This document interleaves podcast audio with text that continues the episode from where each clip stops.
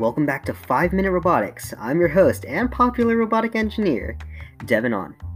I'm glad you all could make it. I had a really random thought the other day, and I had the urge to talk about it. And what would be a better way to talk about it than with all of you lovelies in the audience?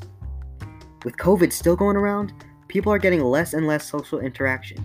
People talk less, meet less often, and also have less practice with being able to recognize emotions, whether it's yours or others. Along with this, people have also been using technology a lot more. More adults who are working remotely, students are taking virtual classes. There are even some robots that are having to take over the jobs of the adults that maybe lost their jobs or is working at home. This led me to a very interesting question, albeit a bit loosely connected to those previous thoughts. How can emotional intelligence be implemented in artificial intelligence? And how does that help us, whether short term or long term.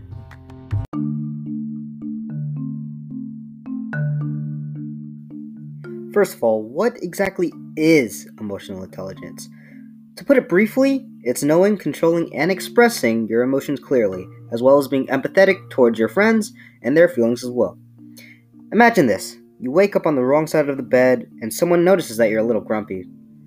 How well would you be able to explain why you're feeling the way you are? Would you even notice that you're feeling a little agitated? The better you are at explaining and noticing these feelings, the higher your emotional intelligence. Artificial intelligence is a little different. AI are computer systems that are capable of tasks that usually require human level intelligence, things like facial recognition, decision making, etc. So basically, it's robots performing human tasks. Take, for example, AI in cars. When driving, there's usually a person behind the wheel. Cars really can't operate without a person. Or can they? Some companies have been implementing AI in vehicles so that they can detect speed, distance, pedestrians, etc., so that they're able to drive themselves with a human monitoring just in case things go awry.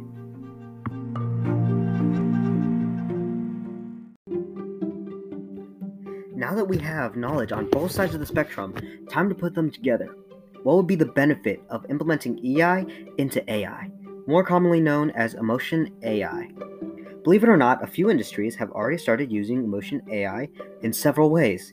A company called Affectiva is developing emotion AI greatly, and coincidentally, the company comes from MIT, which is also a source that I use for this podcast.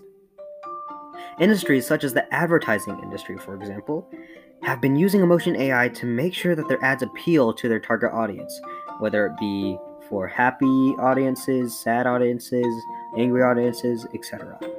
And to make sure that the ad isn't offensive to anyone. Other industries, such as call centers and assistive services, have been using Emotion AI to talk to clients. The thought of this boggles my mind. I can't believe we live in a time where we can have meaningful conversations with robots. This helps a lot with those industries in terms of efficiency. Robots won't slip up like us humans, and they will be a lot more knowledgeable about rules, regulations, and policies that a client would need to know to work in these industries, or even work with these industries.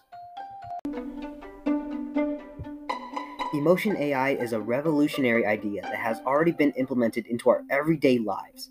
Things like Google Home, Alexa, Siri, etc., have infiltrated the homes of many being able to converse with people like us and from people from all around the world. Emotion AI is constantly being worked with and constantly being improved. If you're still interested in the topic, there are several sites that you can use to learn more.